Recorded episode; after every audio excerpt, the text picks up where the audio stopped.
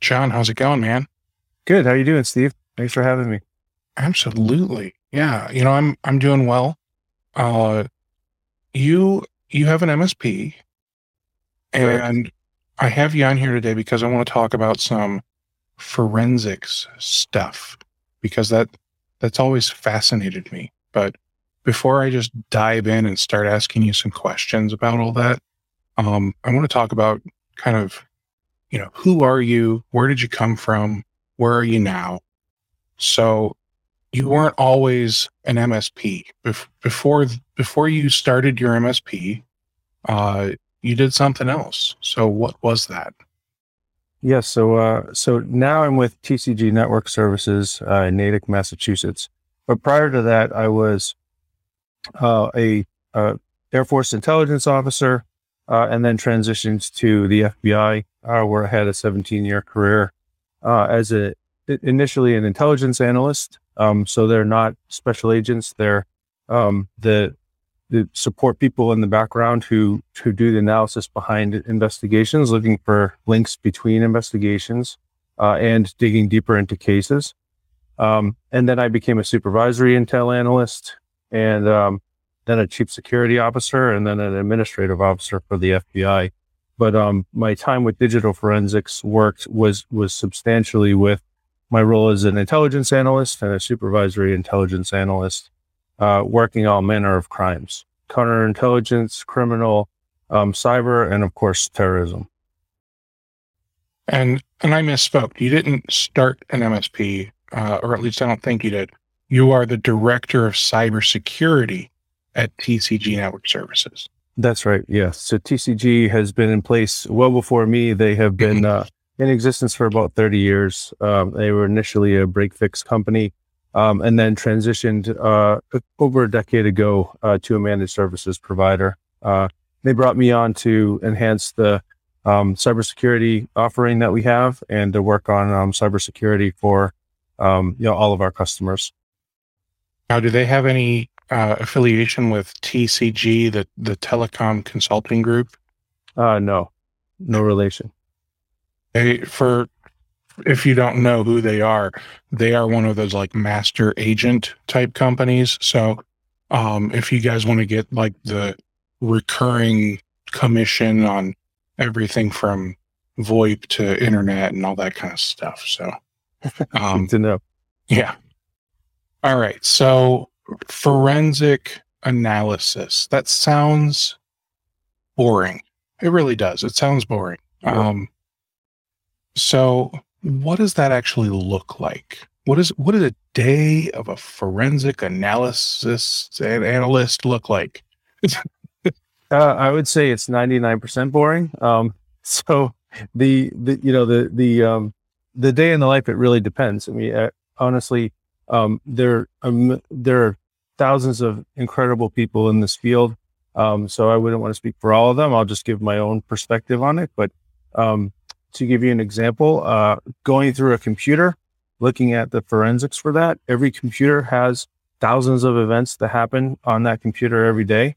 Um, you know, for me to to log into this uh, podcast, I had to go and you know open a web browser um, and you know it, activate some uh, links, and all of those have digital forensic footprints that happen on the computer. So um, there's you know forensics happening all the time and with everything that you're doing on the computer. Um, it could be as simple as opening a word document um, or it could be a program running in the background that the user doesn't have any knowledge about. Okay. And that sounds still boring yeah um,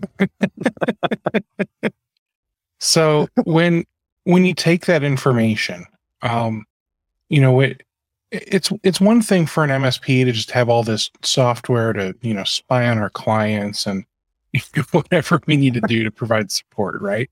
They call that uh, auditing. Yeah, yeah, auditing.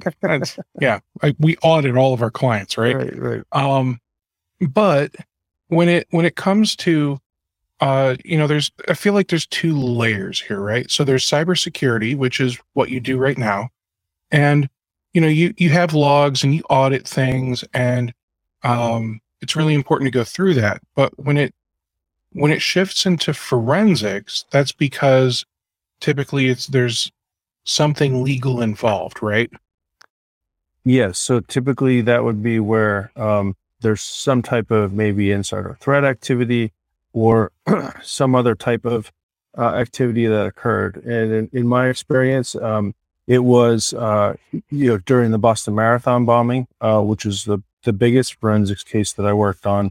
Uh, literally looking for um, what a day in the life of the marathon bombers was, and piecing together through that digital forensics uh, a day in the life of them, um, their pattern of life, and uh, what what we could connect to them digitally with their actions related to the the Boston Marathon bombing uh, and all the events surrounding it. So um, it's it, it starts uh, honestly. Um, you know, when I started looking at Jahar Tsarnaev's computer, uh, I looked at I we pulled about a, a, million events from his laptop through Splunk, and um, I began its simplest possible way with an Access database. So we pulled Splunk events into an Access database, and I literally called through a million events over the course of a couple of months because of the the nature and the level of that case and the attention it was going to bring. Um, we needed to make sure we did everything as as detailed as we could, making sure that we didn't miss a single item. And so that was extremely boring. It took a long time. Um, I was, you know, looking at access database uh, items and artifacts in there for for probably a month. But um, making sure that I didn't miss anything was absolutely crucial uh, when it came to that investigation. So, so every time something happened on that computer, um, it could have been a system, you know, process running on the computer. Um, I would look at you know those events, um, but typically what I was looking for is activity that Jahar was was working on uh, when it came to um, his establishing a pattern of life for him, as well as then figuring out, excuse me, what uh, what he was doing to prep for um, the marathon bombing. And a big, a big component of the marathon bombing trial was his radicalization. So we really needed to look at what process Jahar was doing to either receive radicalization training from somebody else or um, to self radicalize. And so that became a big part of um, the the work that we did. It also became a big part of the trial at the at the end of it as we started to look at you know whether or not he was forced by his brother to do some of this activity or whether um, he uh, initiated some of this activity himself. Now, from what I remember, the so the the Boston Marathon bombing uh, took place back in 2013. I'm I'm looking at that because I couldn't remember how long ago it was. I can't believe it's it's been almost nine years.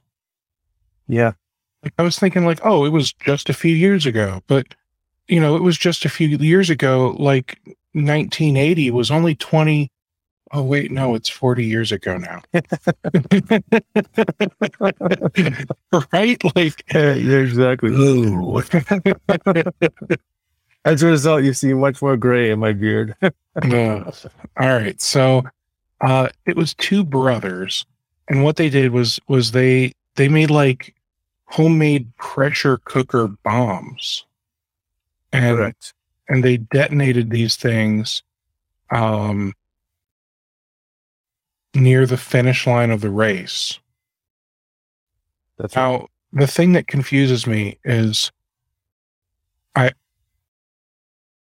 I'll be the first to admit I I don't like watching the news because it's I think more frustrating for me than anything else. It's it's like when you watch a a movie where it's like one of those uh I don't know first half of the final season of Ozark. Okay, I, promise it's going to make sense in a second. Like for for the majority of the season, and I I'm going to not ruin anything. I promise, guys. Okay, no spoilers. But I just kept thinking, why are you doing that the entire time? like, so, um, gosh, it was going to make sense. So, so that's that's kind of how I feel with the news. Sure. so, Okay. if if that's how I feel with the news, that means I don't really know all this stuff that that takes place uh, and all the details. You know, I I know when the president does something silly, or when Kanye and who what's her name, the Kardashian one, gets divorced or whatever, right? But Mhm. I don't know the details of like important things happening in my area, in in the country, around the world uh, like I should because I, I just want to scream at the news. So, with that said, why did they do it? That is a really um, deep, uh, complicated question. I I really don't know exactly what you know their their thought process was as far as what they you know why they chose a target. Um, I should just say that you know they were not cooperative at all. Um, Okay. Jahar, um, Jahar, you know, did have some uh, interviews um, in custody, um, but uh, um, you know, those are and and uh, a lot of those are public record uh, now that you could view through um, through the lens of the trial. Um, but I mean, it- clearly, uh, clearly they were motivated to, um, you know, bring some some type of justice to America um, because we had been, you know, a, a great, uh, you know, oppressor, and we had been, um, in their eyes, you know, we had been, um, you know, reaching out across the world, you know, conducting terrorism of our own, um, and uh, and they wanted to, um, you know, strike back at us, and uh, I, you know, from the forensics, it's possible that um, Jahar chose the marathon um, because he had been there a year prior. Um, so it's possible that he picked the target, but I do, we don't know that for sure. Um, and and again, a lot of digital forensics is circumstantial in and of itself. Um, it needs to, you know, you, you need to have other things to back that up, but digital forensics can help with uh, putting together the picture. So there's a lot of things that are still unclear as far as that. I mean, the motivation was, you know, terrorism. They were they were radicalized. Um, they were Islamic radicals. They were um, intent on causing harm and destruction. Um, but you know, their exact motivations, I don't know, and their exact reason for picking the target, I don't know. All right. So, digital forensics is probably even a little different going from, you know, the FBI into what I think we can call the private sector, right? So, how is it how is it different? Um, and I guess what I'm asking is like, does the FBI have cooler tools than we get access to, and like you know that kind of stuff? Sure. Well, uh, I can tell you when we when we first started this, uh, you know, and, I- and as I had said, I had done, I had worked on a couple of different forensic investigations. Um, the tools get better over time. The um, the initial uh, digital forensics I did back in 2004 uh, was essentially clicking through uh, almost like HTML links um, to different forensic artifacts, and that might be like a Word document or a um, a link file for a, a shortcut for like a Windows process. Um, so um, that was incredibly painstaking work. That was incredibly slow and moved at almost human speed. Whereas at the at by the time the marathon came along, um, we still had a lot of work to do. There was a lot of painstaking work that still needed to be done, but the um, the software uh, was was much better and uh, we used a commercial off the shelf um, software called Forensic Toolkit. Um, so we used that um, to conduct um, the the forensics for the the bombing. So the the technology has gotten better um, as a result of the the overwhelming amount of digital media that was submitted to the FBI through our websites or through email, uh, we were able to, um, the, the, FBI was able to build a, um, a beta tested program where it can actually do really good um, facial recognition and has great capabilities. So um, the the technology has definitely gotten better. Um, it was it, it, was like I said, human level to start, working now to machine speed um, for computer forensics, and a lot of it now can be automated. Um, so you know the forensic work um, is you know th- a lot of that is automated when you're talking about imaging um, hard drives and and processes. You're essentially running them through an automated process but then the actual analysis is still somewhat manual um, the the tools can create uh, snapshots for you and figure out you know maybe maybe sort things for you in a better way now than they used to be able to do. Um, there's still a level of human analysis that needs to be done because the humans are the ones that have to convince other humans that this activity is significant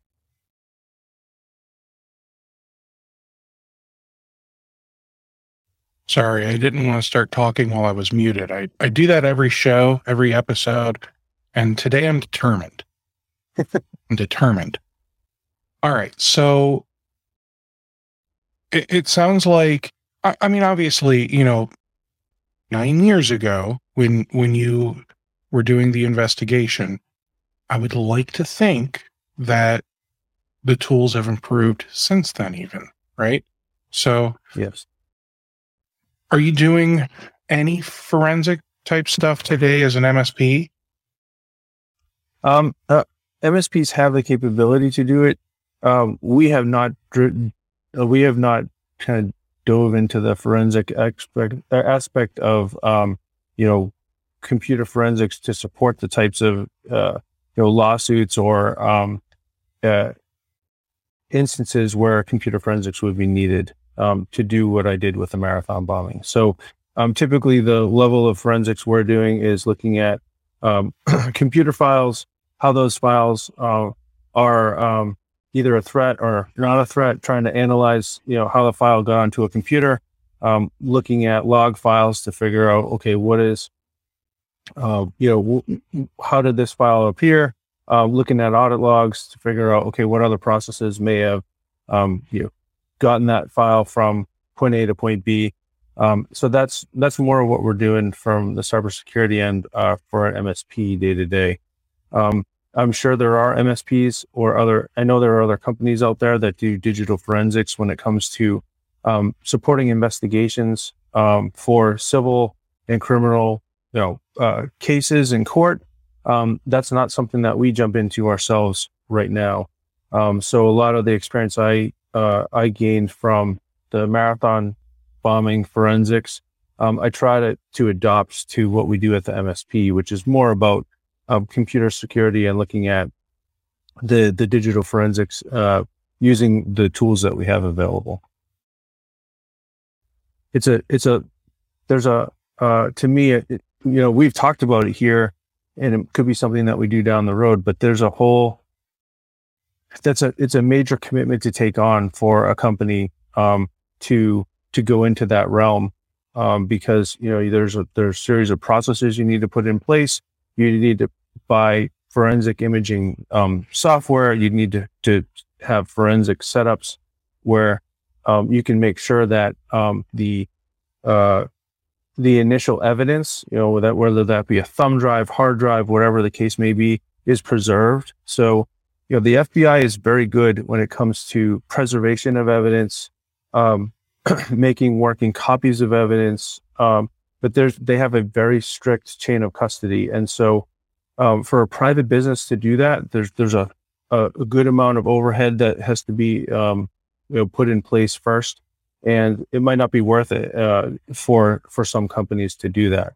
Um, it might be just easier or better to to send that to another company that does that as their um, as their main mission. So, you know, for us, for for our MSP, what we're focusing on is more the cybersecurity end and um, the the IT support end. And as something like that were to occur, um, you know, that's something we might move into down the road. But I think at this point, what we were looking at is more of trying to maintain to stay in our lane as best as possible, and then to work with um, teams that have all of that already in place. Because again, you know, for the for the marathon bombing, um, we had to our, we had a, um, a CART team, um, and they're they're the ones who do all the the initial computer processing. So um, they're the experts who you know handle all of the the evidence. Um, they process it and then they create working copies for analysts like myself to be able to work on. So um, if you don't have that in place, uh, it can be quite expensive to institute something like that um, in a way that would stand up in a courtroom uh, for either civil or um, criminal uh, litigation. So, who is the right type of person, or what is the right type of company um, that I'm trying to think of how to how to word this. So, one, what is the right type of person to decide maybe I want to do this, you know, forensic thing and work with lawyers and you know, uh, law enforcement, whoever, and uh, make make this like my job. Um, and is it something that a single person can do? So I just, I guess I want to, I guess I want to ask, like, obviously the FBI has, I'm not going to call it unlimited resources, but it's got, you know, what, tens of thousands of employees, agents, hundreds of thousands. There's a lot, right? Yeah, it's about. I think last it was last I checked, it was about thirty-seven or thirty-eight thousand employees, of which about thirteen thousand or fourteen thousand were special agents. Right. So obviously the FBI's got a little more resource of the uh, resources than like you or I. So that said, um, is there like a you, you know must be this tall to ride the roller coaster kind of thing? Like, can a can a single person do this and be able to maintain chain of custody and provide results that hold up in court? I'm not asking about the financial outlay of all the infrastructure. I'm just asking if one one guy, one dude can do it. Yeah, yeah. I think it, it, I mean it depends on it depends on the scale of the the litigation or the or the you know the the trial that they'd be uh, planning for. Um, when it came to something like the marathon bombing, we had a team of people, you know, and we I either wrote or supervised um, you know, writing, you know, 80 to 90 reports uh, related to um, computers or other uh, devices or other removable media that were affiliated with the marathon bombing investigation. So um, it really depends on the scale. But yes, to answer your question, there are a lot of digital forensics majors that are out there in um, universities. So people can focus on that. Um, we have uh, a lot of good people that I know who um, were affiliated with the marathon bombing that actually do some of the teaching of uh, digital forensics work and and teach those classes at universities as well. Um, and then there's SANS classes that you could take for digital forensics to get your certification in that. Um, typically, the FBI would have their people go through that SANS training as well. Uh, so yes, there's absolutely a path where one person could, if this is their passion, you know, they could start um, downloading free forensics tools and then and then moving toward uh, you know a system of education, whether that be uh, college or whether it just be you know certificates and on the job experience. Um, so there's absolutely a path for that, and you don't have to go through law enforcement. Um, there are really really incredible um, civilian forensic companies out there um, that that have uh, good capabilities. Um, and are looking for, you know, that up and coming generation of people. Now let's talk about companies. So I know you said your company is at this time maybe not ready or willing or, or whatever it is, and that's fine to to provide this type of service. Can like I'll, I'll say your your typical MSP can this be something that they offer. Yes. Yeah. I think it's, um, you know, we could offer it here. It's, it's just, again, it's a, it, the investment on the, um, the personnel, the equipment, uh, and the training and the resources. So, um, it, it depends. I'm sure there are some MSPs that offer this and, um, it really anybody can do it with the right, um, the right, you know, people, um, processes, uh, equipment and training. So, I mean, the big thing are, uh, you know, hiring the right people, um, finding people who uh, might have some experience already, and then hiring them, training them to to follow the processes that you put in place, um, and then, you know, working with the equipment to make sure that everything that they do, from ingestion of that that media uh, through preparation of trial exhibits, um, through the trial uh, testimony itself, um, is as flawless as possible. All right. Um, let's let's talk about kind of I, don't know, like maybe the like life cycle of a single forensic uh, piece of ev- evidence or uh, case. However, we want to look at this. Uh, I'm I'm kind of looking to you to kind of guide how that works. But let's say we've got a small single person MSP in a not a not a major city, like a like a suburb kind of town, right? Um and they work with local law enforcement on simple stuff. Um I, and I'm I'm trying to think like what would a simple forensic thing be? Maybe you know, looking at somebody's cell phone after uh, somebody got murdered or, or something like that, but but not like a big let's let's set a bomb off kind of thing, right? Yeah. So I think uh, you know, in, in in the simplest terms, I'd say like the the you know most common scenario could be uh, theft of somebody's proprietary information. So uh, there you go. For example, we, would have um, you know, let's say let's say a person from um, our company decided to you know come out leave with some type of proprietary information um, designs, um, system plans, uh, network diagrams, uh, you know, anything like that. And let's say they want to bring it to a competitor. Well, um, you know, in that case, law enforcement may or may not be interested in that, but there could be civil ramifications for that uh, person as well as that company. So when you talk about, you know, a murder and the digital forensics that go along with that, clearly there's very, very high stakes there. Um, and that should be in the realm of law enforcement to be the lead on that.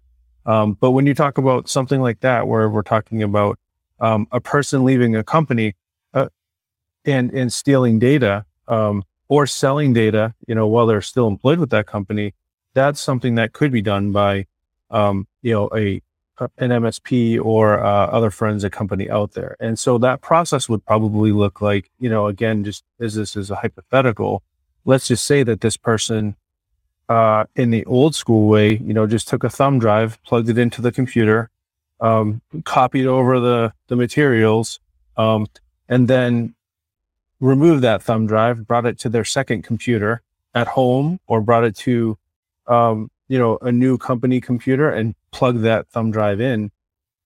There's a lot of different artifacts that that process would leave um, it would it would leave some some footprints and fingerprints. So um, you know from the from the digital forensics perspective, uh, MSPs a lot of them probably have the ability to look at, and we do have the ability to look at um, thumb drive insertions into computers. You know, we have the ability to look at um, when a uh, what files are being moved to those computers, and um, so we'd have the ability to audit that.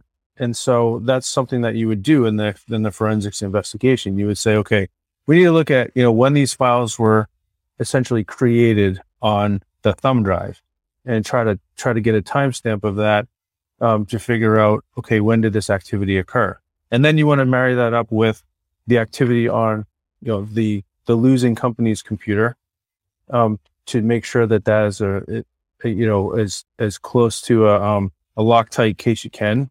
And then, you know, again, there might be um, w- when someone leaves the company, the the victim company has no ability, unless it's with law enforcement, um, to be able to recover those documents uh, on their own, you know, because there's, um, you you know, uh, one company can't just walk into another company and look at look at a computer. So um, there would have to be potentially some law enforcement, you know, interaction with that. Um, in a situation with someone someone grabbing a thumb drive and and um, taking it away. Um, but again, that might be enough information for a company to to say, okay, you know, to go to law enforcement and say, okay, we think we have a case here, you know, and then a local local state law enforcement would then probably use a legal process to um, try to, you know, maybe a search warrant or something like that to be able to recover uh, that that artifact, um, which which could be a document again, like a network plan or something like that, um, network diagram or something like that. So um, once it leaves the company's hands, um, there's the company is somewhat limited. Um, they can determine, you know, the nature of the breach. Um, they could determine the nature of the theft, uh, but again, they're limited with what they can do once the once it leaves their property. Um, the same can be done though if it's a digital, uh, if it's not just a thumb drive, if it's uh, an upload to you know Dropbox or something like that, you know, then there might be there may be more fingerprints that someone could look at there because you know, well, what what IPs? Let's say someone used a Dropbox account or you know some other type of file storage account. Not to pick on Dropbox, but um, you know, okay, well then they might be able to to pull some data if if the person did it within the realm of this company, the victim company's holdings. They could say, okay, well, which IP address did that document get uploaded to, and then which IP address did that document get downloaded to? Um, so if someone were to do something like that, uh, probably not the the um, cleanest way for someone to steal stuff, but you know, we I dealt with a lot of criminals, and sometimes criminals can be somewhat um, lazy, or you know, can be if they're not um, trained on how to do it, can can leave footprints like that. So um, that's one way that you know for for a small case like that, a company might be able to provide some support to forensics in a hypothetical case.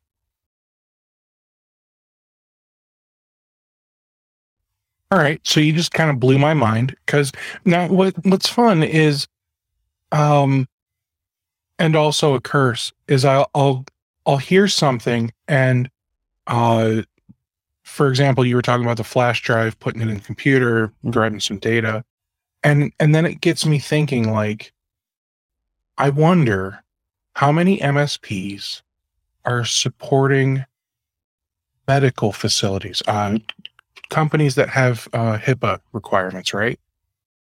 And don't have anything set up to audit if a flash drive is inserted, uh, what data is moved to a flash drive, or at the very least, something set up to just like disable external hard drives or, or something like that. You know, like mm-hmm. just makes me wonder how many MSPs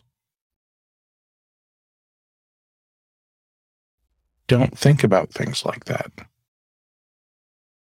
Well, that's it's one of the things that we do think about here, and again, part of that is you know transitioning from from the bureau and the work that I did, um, looking at you know counterintelligence cases of um, economic espionage and things like that. It's one of the things that we um, that I talked about with our team here. We had some tools in place, and we put in a lot uh, of other tools in place, um, and so the the capabilities we have now are are much better than you know what um, maybe a typical MSP has in place. I mean, I think a lot of a lot of MSPs who deal with compliance issues, um, you know, file um, integrity monitoring and such type of compliance issues are going to need something like that to be able to show an audit trail when documents might be moving from one company to another. So um, you know, there's processes like Microsoft in Office 365 has um, some level of file integrity monitoring that you can you can put in place. Um,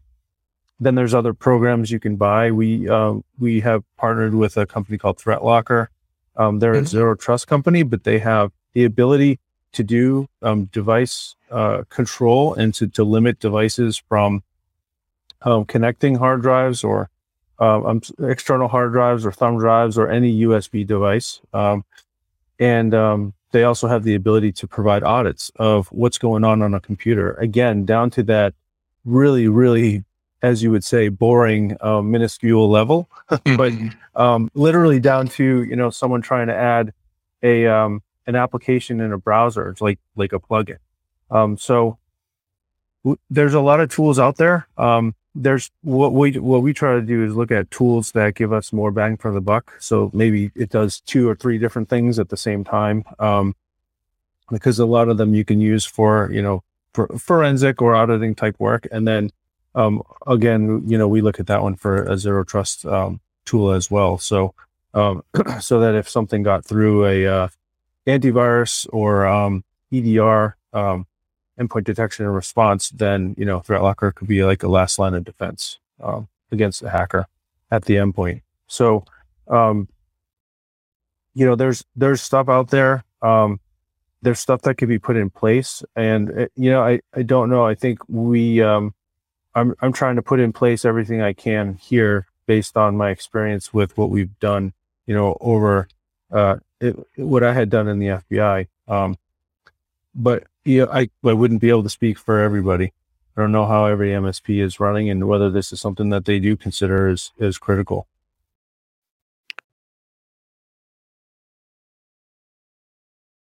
with with somebody that wants to do digital forensics i know like here in ohio i believe you have to have a private investigator license to be able to do that is that common in in most states Um, I don't know. I'm not sure about that. Okay. Uh, it, it, yeah, I, I haven't, I haven't you, looked into you had a special badge where you didn't need to worry Yeah. about that so yeah, I had FBI credentials, so I could just, you know, and again, you know, our our mission, our our objective was clear. Like we were we're there to try to um to you you know find some justice for the families and the people who were completely destroyed. Um, you know, in in some cases mentally, but in a lot of cases physically by the bombers. So, um, you know, we had a pretty clear mission, pretty clear uh idea of what we needed to do. Um, but um, you know that was given to us by two homicide bombers. Um, most people are not going to have that clear, um, you know, clear clear objective, and uh, especially on the civil side, you know, there might be a lot of gray area in some of the different um, situations. Um, if you're interested, I can tell you about the, uh, you know, how that forensics, you know, did work for the marathon when it comes to moving articles from one device to the other. Um, that was going to kind of be where where I was going to take this. So Mhm. before we do that, um, there's one question that somebody wanted me to ask you. sure. Um, he wants to know if there's a forensic software that you recommend, and I know that's probably you might almost be a little out of touch with it since it may have been a few years since you've used it, but Mhm. um, is there one that you know of that's like really awesome that we can get our hands on? Um, I again, I you know my experience was with um the forensics toolkit, um, and uh, uh, I wouldn't want to just you know give give um opinions on other things that I hadn't worked with. So Got it. um, that that still exists. I know it's still a tool that people use, um, and it, it has grown with uh, technology. So um, they've tried to they've tried to add different uh, elements to uh, an investigator's toolkit within the forensic toolkit. So you know that's that's really the only one I would um, you know would have someone look at because I don't know the environment right now. I'm sure there's other good tools out there as well, um, and uh, and I don't have you know the background for a specific tool to say whether or not I would use it or not. You know, a lot of a lot of my um, recommendations are based on actual use myself. So my cat is not the timer, just so you know. Um, so I want to talk about the chain of custody. I know that that's something that, at least on the uh, know, c- criminal side, uh, judicial side, whatever, whatever, um, that's something that's pretty critical for anything to hold up in court. So Sure. you you mentioned earlier that um, you have to like make a copy or an image of a drive. Mhm. So that way you can do all the forensic work on the image instead of on the original, which makes sense. Right.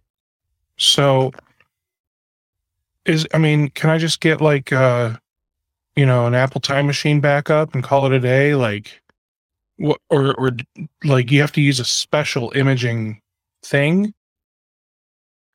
Yeah, so I and that's where you know that's where process comes in place too, because the the tools are one thing, but the process is really what's critical with that. Because you know you might you might be able to use almost any tool out there to make a copy, but the something that would stand up in trial is you know okay you need to do a um like an MD5 hash, or for those who don't know, it's like almost like a social security number of a file.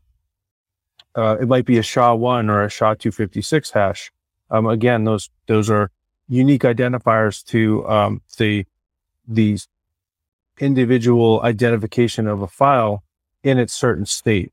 Um, so if I had a PDF file and I added something to it and then saved it, it would have a different hash, um, or could have a different hash. So um, what you would need to do is when when that image comes into your um, custody. So, for example, in the situation of somebody who obtained a hard drive from a search warrant, there's a each of those files would be on that on that original piece of evidence would be um, cataloged, and then what the the team what their process should do is to look at well the the working copy, make sure that the um, there's a mirror image of the all the cataloged files on one uh, copy um, that marries up with that original piece of evidence.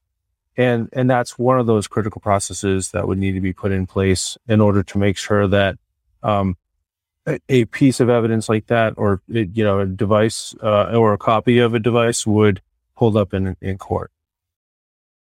That makes sense. I mean, I'm sure the the judge wants to know that you didn't tamper with things. Mm-hmm. You know, you know, the defense would typically, um, you know, in, in a criminal trial, the defense is going to try to discredit their witness. They're going to discredit the evidence. They're going to discredit the narrative, you know, so the, uh, one of the best ways they can do that is to try to discredit the process by which something was came into the hands of law enforcement or, um, you know, a, a, uh, a, a litigant of some type. So, um, that's going to be one of the first ways that they would want to try to um, create a, a, reasonable doubt is to say, well, how do we know that this document or that uh, this document came from this device and this device wasn't tampered with? So um, processes are absolutely critical to put in place um, in addition to the technology. I think that's safe to say for every company, processes are critical uh, to to the success, to the um, health of the business to the potential growth of the business. I mean, just think if uh, if you had no processes in place, you you have you have nothing that guarantees you're going to do it the same way every time. So I'm sure that you know that's a thing when it comes to forensic work. You you have to have uh, a proven method of I'm I'm gonna you know make my images. I'm gonna get the MD5 hash, and then I'm gonna go to town and start looking at logs and seeing what I can see. Now, what are some other? I I don't I don't want the book, man, but like, what are some other like really important processes that maybe are I don't know misunderstood or or people just don't know because they're not doing forensic stuff like i just it's fascinating to me like i know what an md5 hash is and i've i've used them in the past for you know downloading large contents of of data or whatever right but i've i've never i've never really put thought into how forensics works and after you said it it was like oh yeah that makes sense mm-hmm. Well, I mean, another part with the process is uh, the the training of the analysts. So, um, to give you an example, when we were, you know, when we were first going through, uh, we I think that the totality was about seventy terabytes of data that we went through for the marathon bombing investigation, and um, you know, we had FBI Boston had support from FBI headquarters, the counterterrorism division, as well as a bunch of different units to include CJIS at uh, at the FBI. Um, however, uh, you know, Boston analysts were the ones, and and TDY or temporary duty analysts to Boston from other field offices or headquarters were the ones who were doing most of the work. Um, but we would get calls and say, "Hey, have you given thought?" Sometimes people would send in pictures of the TV um, and would say, "Hey, have you given thought to this or that?" You know, and um, we would get those from the public, but we would also get those from investigators at other field offices or headquarters sometimes. And um, one common theme was um, people who didn't know the forensic side of things and that there there existed a path on the computer to the location of that file would would be sending leads to us. Uh, leads is just basically like a you know a way of saying um, it's a, a, ticket almost um, to say, hey, you know, look at this because we think that you know a, a big thing at the time was we we know the marathon bombers have hit. We didn't know who they were, um, or we didn't know their entire realm of people. You know, so once we first once we captured um, Jahar, Tamerlan was deceased at this point. All we had really to go on was really either uh, you know a, a non-cooperative or somebody who's was duplicitous with respect to the information Jahar would give us, or the computer forensics. So we had to look at the actual computers that he was using, his phones. We had to look at computers Tamerlan were using, and to look at to to find out in the immediate term, in the week to two weeks after, are, were they targeting other stuff? Were they working with people outside of their initial circle of the two of them to conduct follow-on attacks in Boston or elsewhere? And so, from a computer forensics perspective, it was really critical for us to be able to look at those computers and analyze.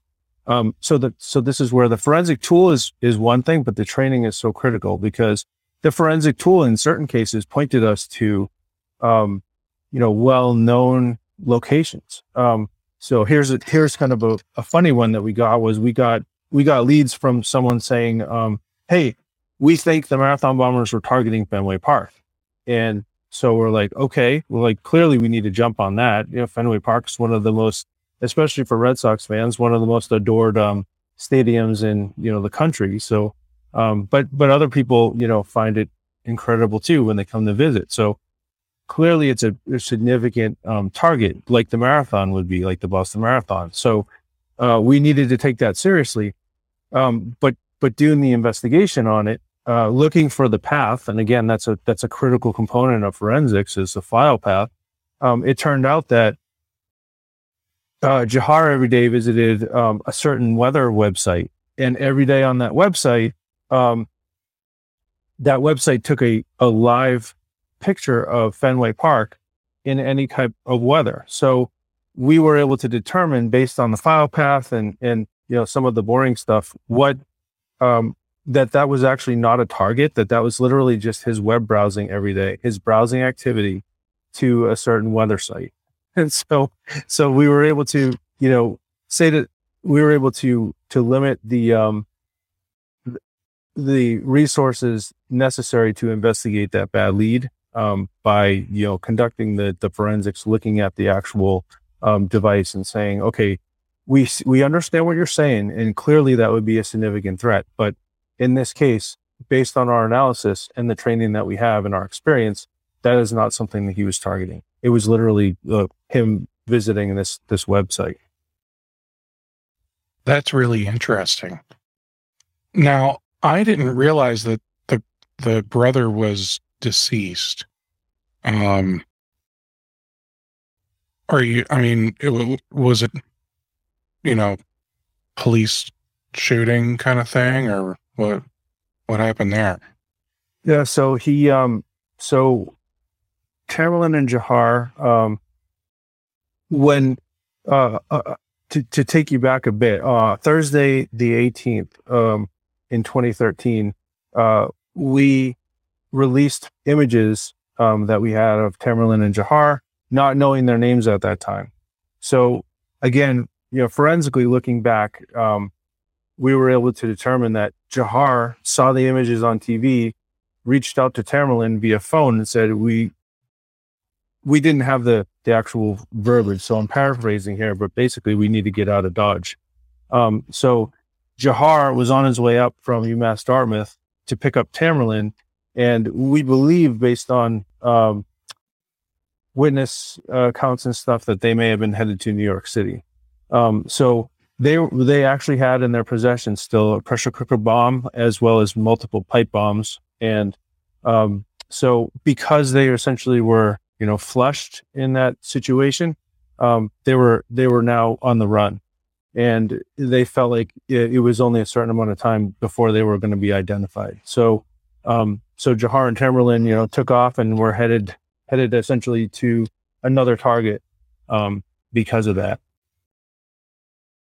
That's insane. Yeah. Now, if so, if you so just uh, sorry, so to just answer a little more of your question with respect to what happened with them, um, they ended up hijacking this this really nice person who ended up um, he's probably the only person in Massachusetts to pull over on the side of the road when they were sending a text message. Um, but um, he was he pulled over on the side of the road to send a text message and um, and was carjacked by uh, the two marathon bombers. So they got in his SUV and um, kept him in there as a, as a prisoner and um, and started the drive, uh, which to what we think was New York. Um, he subsequently was able to escape when they were refilling for gas. Um, and um, again, forensically, we have the video showing all that by pulling, um, you know, gas station video camera footage, um, ATM footage. We we were able to forensically reconstruct the entire path that they took that that night um, that we we called the night of terror, where they they killed Officer Sean Collier at MSP uh, at uh, MIT to be able to um, steal his gun. Um, and then they, uh, you know, they, they um, uh, carjacked this victim. Um, so that night, um, they ended up getting into a shootout where they were throwing the pipe bombs at police in Watertown, Massachusetts, um, and then shooting at uh, shooting at police with whatever weapons they had. and you know, the police returned fire. So it was a big shootout in a residential neighborhood um, Jahar ended up um, trying to run over police and ended up running over Tamerlan um, during that shootout as well. But Tamerlan had been shot and also was run over by his brother. And wow. I, I, believe he he was fighting in the ambulance all the way to the hospital, and uh, I think died at the hospital, or maybe in the ambulance on the way to the hospital. And you know, I I know these were were two people that did something terrible, but it, it does make you hopefully sit and wonder what on earth was Jahar thinking running over his brother? Well, he was trying to help to, to hit the police. So there, his brother and the police were fighting. So he probably was trying to run oh. his brother. Uh, but as they were fighting, the police saw him coming, and um, and they got out of the way. But Tamerlan was on the ground, so so Jahar hit him. That's, and kept going. Well, I mean, at that point. Right. And obviously they caught him anyway. Yes. Yeah, eventually. So if you look at the the Wikipedia page, the the only true source for news. It's my, my go to for everything. yeah. Um, it looks like and and here's here's what's crazy to me is like the name looks like Dzhokhar, and you're right. saying Jahar. Mm-hmm. So, th- okay, I don't. So from the forensics, again, you know, looking at looking at videos of the family and how they talk on video, um, you can get an idea for how they pronounce names and you know how, how Jahar preferred to be called. I mean, that comes not only from the digital forensics, but the other parts of the investigation, like interviews of people. So we would interview professors, we'd interview classmates, and they would tell us how he preferred to be called, you know. Hmm. Um, but you could just hear that straight up from the digital forensics too, when you listen to, to family videos when they're talking about him. Um, so, you know, yes, it looks like, you know, D Z H O K H A R, something like that, but, um, but it's, but it's actually Jahar is how he pronounced it. That is, I, I I love learning how you know words are pronounced uh, where where they're just foreign words to me and and trying to figure out what what's the what is it etymology of or the the That's history of the yeah. yeah I, I, that that kind of stuff is is fun for me so it looks like Jahar is is still going through court um, yes, yeah, he's still in the appeal process. And I don't think we hear about like I remember hearing about the Boston bombing. Um, everyone heard about that, you know, but is this kind of stuff like still in the news? Uh, in Boston, for sure. I know uh, some of the Jahar trial stuff. You know, people will still bring it up. Um, and the, it might get a few seconds or a couple minute news blurb when there's a certain level to his appeals. I mean, he he's he's on death row right now. Um, he's actually at supermax, but he's awaiting um, the death penalty. And so um, that appeal now, I believe, uh, just recently went to the Supreme Court. So um, it, you know, has it had to make its way up the appellate um, process, um, and I believe is now at the Supreme Court. Now, I I don't know how much you pay attention to Joe Rogan. I feel like I have to watch what I'm saying right. Um, poor guy. So I'll get in trouble for that in 10 years. but um all right so once once all the like once once the appeal is done with the supreme court regardless the income uh, outcome income um regardless the outcome let's say that they uphold the the ruling and he stays on on death row Mhm. once he's done at the supreme court there's no more there's no more appeals right Um, I'm not sure. I mean, he had a, a really, really phenomenal legal team, um, paid for by us taxpayers. Uh, so I, um, I am not sure if the Supreme Court is the last step or whether there would be a follow-on appeal to them. I don't know that process. So, um, it, talking about it, I, I just wouldn't be able to give you the, the expert, uh, on that, the expertise on that. Well, well, and I guess I might even be asking um, a more general question of I'm I'm I'm not worried about like what his legal team does or or anything that you're not allowed to tell me. Once once somebody you know gets the the final answer from the Supreme Court, are are they done? Like that that's like the highest court they can get to. So they they're done with appeals after that, right? Uh, I would think so, but again, it, it you know the the legal team could decide to appeal some other aspect of the case or something like that as well. Ah. So you know, I I'm just never sure, you know, and and again, no, and that be aware. And that makes sense. So, Yeah. So it could be the first time somebody is doing an appeal because uh, this the judge was not uh, an unbiased judge or, or whatever, right? Um, he had the judge had a bias, and then then they go through the whole thing, and whether they win or lose, it might not change the total outcome. It may just change something, and then they want to start appealing other things too. Yeah, so the, I think what they first appealed on was venue, and that you know he didn't get a fair trial or something he like was in that Boston because he was in. Boston, and the, the venue was here. So that was um, my understanding of what they initially were appealing. So, uh, l- but let's say that his you know once his appeals are over, whenever that process finishes, then he would probably get a date, um, you know, of of when they were going to put him to death if if the death penalty is upheld. Um, regardless, he's spending his days right now at Supermax in um, Florence, Colorado, versus death row.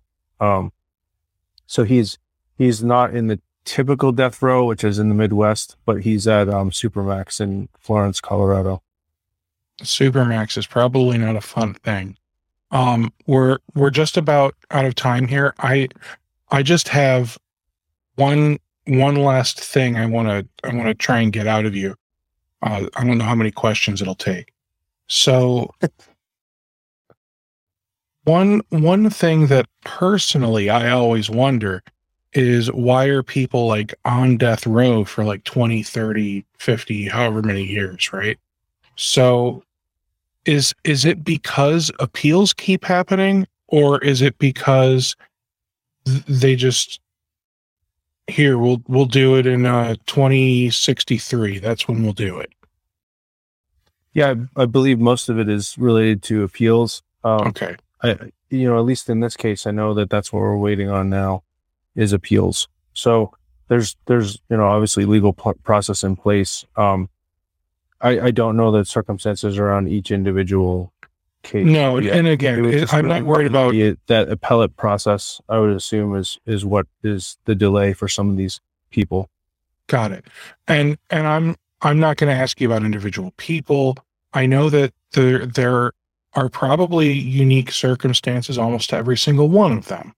Um, but and I'm not going to tell you which side of the fence I'm on. It doesn't matter. I just know that I hear people say things like, um, I'm sick of taxpayer dollars wasting, you know, because of this guy wanting to be on death row for 30 years or whatever. Like they should have just shot him in the backyard of the courthouse and been done with it or, or whatever, right? But it, it sounds like it's it's not that we're just like letting them hang out. It's there's a legal process that's still happening. Right. Okay. Yes, and in, in the case of Jahar, um, you know, I visited him there, and he uh, he has at least a couple hours a day of sunlight that he sees, but he his cell is about a seven by twelve cell, concrete. You visited him? Mm-hmm.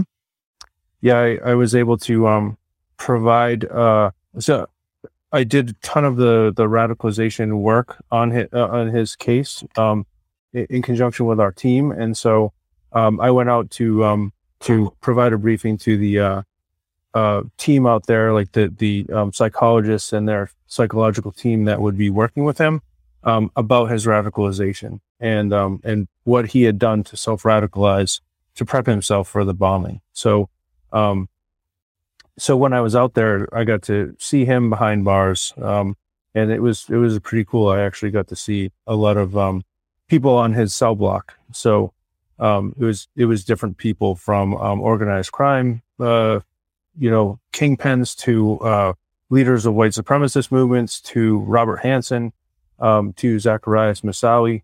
So um, it was a, a pretty cool uh, visit. But Jahar was there, and, and it's funny because they had said like, well, he's he he's definitely radicalized in the prison now. Um, so he he continued on that path that he started with the the marathon bombing. But um, you know, some of the guards didn't even know what he was in there for. They're like, I don't know, the kid's real quiet. He doesn't do anything. So um, it's it's really interesting. You know, this this lion that was outside, you know, killing people, what he turned into uh, in the prison system. Huh. Yeah, prison prison changes people, man. And I thankfully don't know firsthand, but it is um it is a tough thing for people to go through, especially, you know, supermax or just like solitary confinement. I bet I bet those are especially difficult to do, but Yeah, in his case, I mean, obviously, for anybody, the biggest thing would be losing your freedom. But Mhm. Um, in his case, you know, he has professional development programming. He has about 50 cable channels. Um, again, he has uh, all of his needs taken care of as far as, uh, you know, haircuts and all that stuff. So he's treated very well there. Um, it, you know, Supermax has a has a bad reputation sometimes with cer- certain groups, but they um, they have a t- again processes and procedures. They have a ton of processes and procedures in place to guarantee a, um, a you know a, an inmate's um, safety as well as the safety of the guards. And um, so you know he he's in good hands there. Um, you And- know, and And you know, I'm I'm the I'm the ignorant American, right? You know, the only thing I know about Supermax and and other prison whatever is what I see on TV and movies, right? So, you know, every everybody's got a shiv and uh you know, beat beat somebody up or become somebody's bitch. That's what you got to do on the first day, and you, what whatever else you learn, right? Right. So, I, I mean, I have no idea what it's really like to to be in prison, and uh, hopefully, I never will. right, me neither. Um, Yeah, in that that's- case, uh, Supermax is reserved for the people who are either the most notorious or um, would either be a threat to threat, themselves, threat to themselves, or others or others are a threat um, to them. substantially. You know, like there's a lot of people in the prison system that might be a threat to themselves or others, but these are people who could motivate other people to create, you know, threats to other people. So that's why there would be some like white supremacist leaders in there or um, you know, organized crime leaders. And they're they're essentially isolated from other inmates, uh, but for maybe an hour or two a day. Yeah, and I'm also I'll I'll be honest where I'm like torn about how some of that stuff works just because like some people are just really bad people. Like what do you do with them? Um and you know there's laws for a reason and if they broke a law, I mean there's we have policies and procedures within the entire legal system. So, I mean it's I think I think I guess all that to say this is um the whole thing, not just not just for Jahar. I mean for anybody. The the guy spending 12 years in jail for weed or whatever, right? You know, the the whole thing is uh a tangled mess. And it's it's not something that you can say it's black or white like prison's bad or prison's good or he deserved it or he didn't you know it's like I, I think i think it's one of those everything's a gray area when it comes to all of that. Um but we have gotten way off track. So uh instead of continuing to have this depressing conversation about prison i say we wrap up john. Uh thank you so much. I i wish i could have um you know I, I wish i could almost like see what what does like for the the forensics show you you know like if if you could if you could show me like well here's what we were able to you, you said you were able to like look and see this is what their journey was like the entire night thanks to atm cameras and all this other stuff right like Mhm.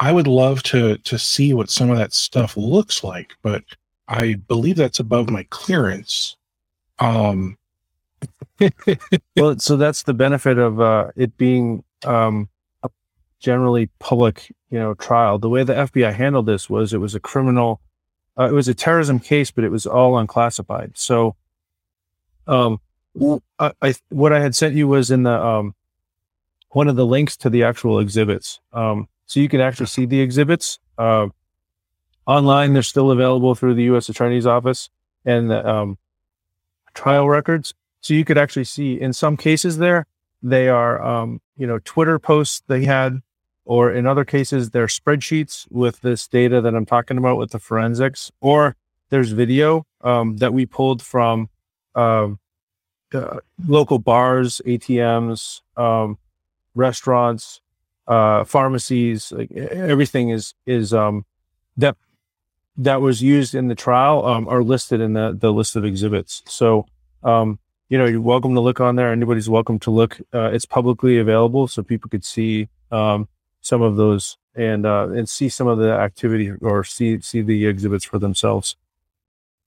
Oh yeah, I see. Like, so what's what's cool for me is, you know, I have no sense of how long a trial takes. You know, like I I only know like OJ's trial took forever, so I just assume everyone's does. It's So- like that. Yeah, so I mean, this one I, obviously it has to span across, you know, sometimes there's continuances or, or holidays and you know you're not working on weekends that kind of thing but you know this trial was only 19 days that's it yeah the trial itself was relatively quick um, the uh, the the preparation was a year and a half to two years so um, you know both the defense and the prosecution it took you know a year and a half to get to that trial date um, and that's that's doing the forensic work. It's doing the correlating all the witness interviews, correlating all the the, the evidence um, and the data. So you know the trial's quick. Um, the getting to the trial takes a really long time and a lot of painstaking work by teams and teams of people. I mean, we had you know the defense team had a, a you know I think at least four or five attorneys there.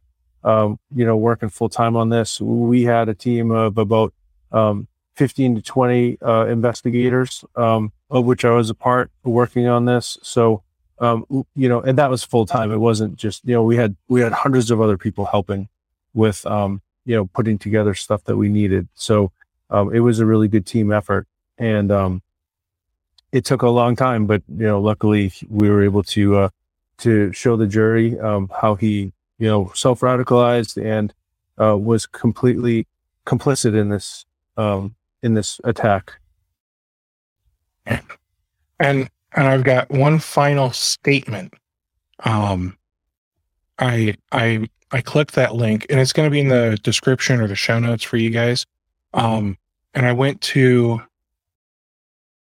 it's a BMP Exhibit fourteen fifty nine from day six, and I clicked on it, and I've got gigabit internet. And this is loading about as fast as porn on dial up. it's it's amazing. Going to the AOL days. All right, John. Thank you so much for the conversation, man. Um, this has been eye opening, uh, and I I would love to have you back on. Maybe we can talk more about cybersecurity type stuff. Sure. And uh, what MSPs should be doing for all of their clients and even themselves. What do you awesome. think? All right. That sounds great. Yeah. Happy to come back. Fantastic. Thanks a lot, Steve. My pleasure. You have a good one, man. Thanks. You too. Hey, bye.